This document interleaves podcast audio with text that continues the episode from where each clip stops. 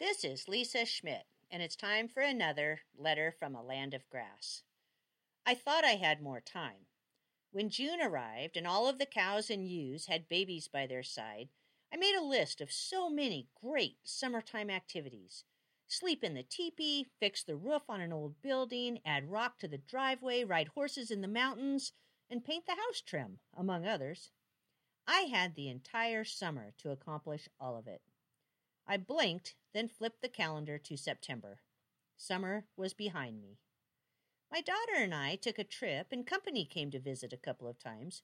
We rode our horses in the mountains twice, and I gathered rocks for a few of the potholes in the driveway. I reinforced a lot of fence, and we put the teepee up two days before a windstorm blew it almost to North Dakota. I told myself that I could still accomplish all of my summer projects. I still have three months of nice weather.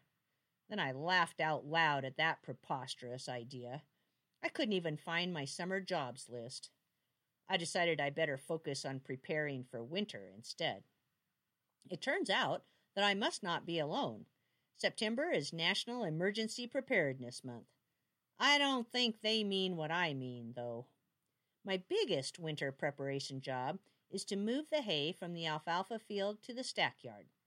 I didn't need to tackle this job last year because I didn't have any hay in the alfalfa field. None. Drought eliminated that task. This year, I am so happy to tackle stacking hay that I might burst out singing. If you see hordes of deer, porcupine, antelope, jackrabbits, gophers, or elk join my sheep, cows, and horses on a dead run, you'll know I couldn't contain myself. To move hay, I use the tractor to load it on a truck and trailer. My brother Roger drives the truck to the stackyard and uses the skid steer to stack it. This means I needed to prepare to prepare for winter. The tractor needed a new O ring on a hydraulic fitting. That was an easy repair.